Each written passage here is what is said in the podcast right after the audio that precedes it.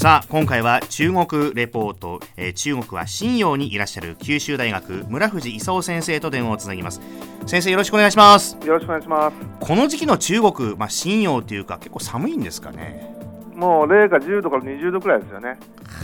でねあのもう雪はそんなに降らないんですけど雪のあの降った次の日がねもうあの地面なんか凍っちゃってね、えー、寒いんですよ。でもあのー、外になんか肌が出てるとねあの霜焼けになっちゃう感じあらららららでねあの住宅の外にはね、うん、あのえー、大体その白菜とねあのネギがあの、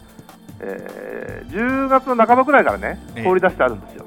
でこれなんでかっていうとね、うん、白菜はあの山菜っていうねあのあの酸っぱい。漬物？酸っぱいナッパのです、はい、旧大のねあの門の前に、ええ、あの中国料理屋があって山菜ラオスミエンっていうね、え、あの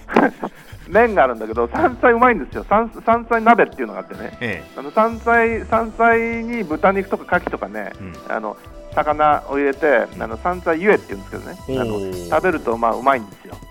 まあ、東北地方の料理ですよね。でネギネギはね、うん、あの冬にあんまり凍らない。ちょっと値段がね上がっちゃうんだけどあの上がる前に買えって言うんでね、うん、もう秋ぐらいからみんなネギの束買ってねあの家の外に置いてあるんですよ。であの最初みんな凍らないって言うんだけど、うん、あのもう0か10度、20度だと凍っちゃうんでね、ええ、凍るんだけどザクザク切ってあの鍋に放り込むとね、うん、元に戻るんですよ。でも冬ならではの今そういった味覚を先生は味わっていらっしゃるということでよろしいんでしょうか？うんでも夏でも食べてますけどね、山菜 山菜とかそうそういうものはね。そうなんですね。で私結構ね辛いの辛いの好きなんでね、ええ、あのえー、水中水中ローとかねあの牛肉とえのえのきだけの煮込みなんていうのがね、あのこれものすごい辛いんですよ。あの福岡にも結構ね水中ローっていうあの四川料理の辛いあの料理、はいはい、あの出す店がね2 3 0箇所あるんでね、うん、私2 3 0箇所食べ歩きしてたんですけど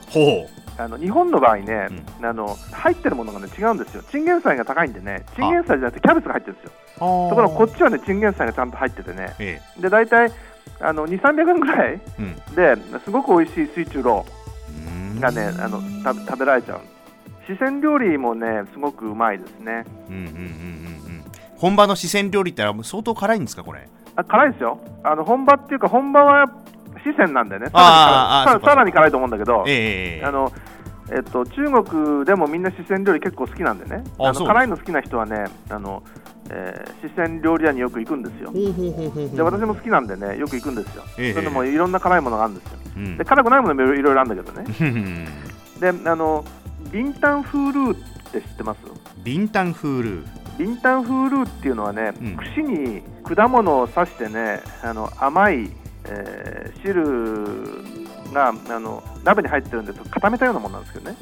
これね中国中にいろいろあるんですけど、ええ、これをみんな食べながら歩くわけですよ。なかなかうまいですよこれ。あそうですか、うん、あとねその焼き芋焼き芋屋さんあの日本でも焼き芋女の子食べたりするけど、はい、日本あの中国の焼き芋これすごいですよ。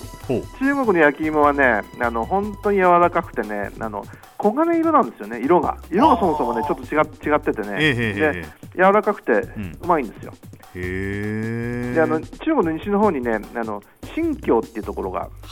あ,、あってね、うん、あの夏目があるんですけど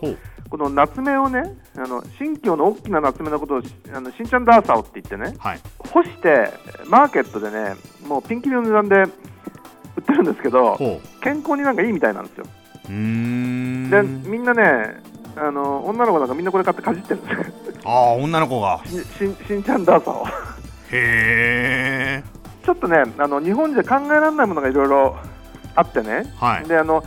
さんざしジュースっていうのがね、えー、ちょっと甘酸っぱい味がはいはいはいはいはい。はいする100%ジュースなんですけど、えー、普通の100%ジュースは高いんであんまりないんだけど、うん、このさんざしジュースうまいですよ。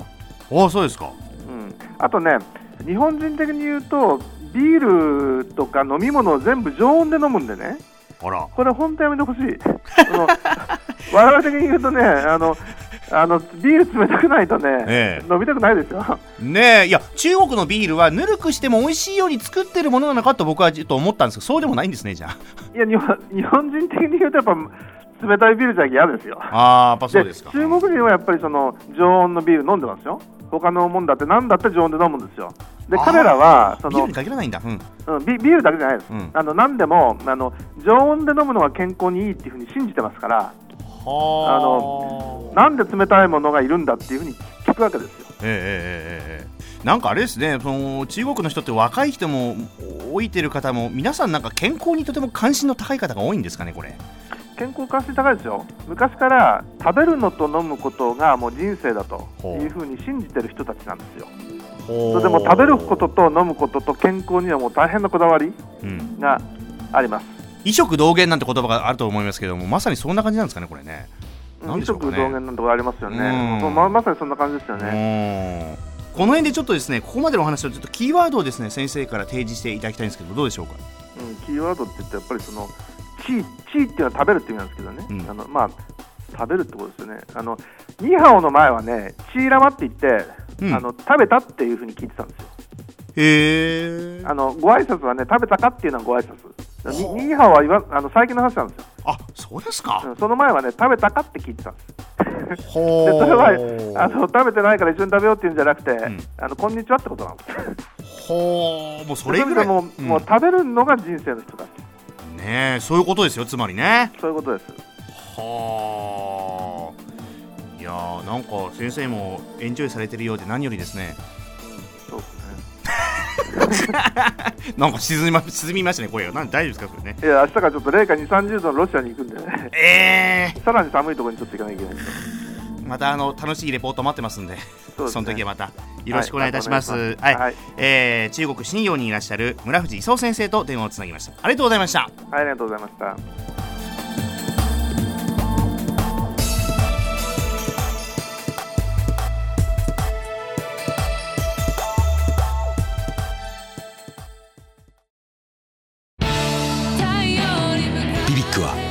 州で生まれ九州の人たちに光を届けています。九州のお客様が光り輝くように。それがキューティーネットの変わらない思いです。キラキラつながるキューティーネット。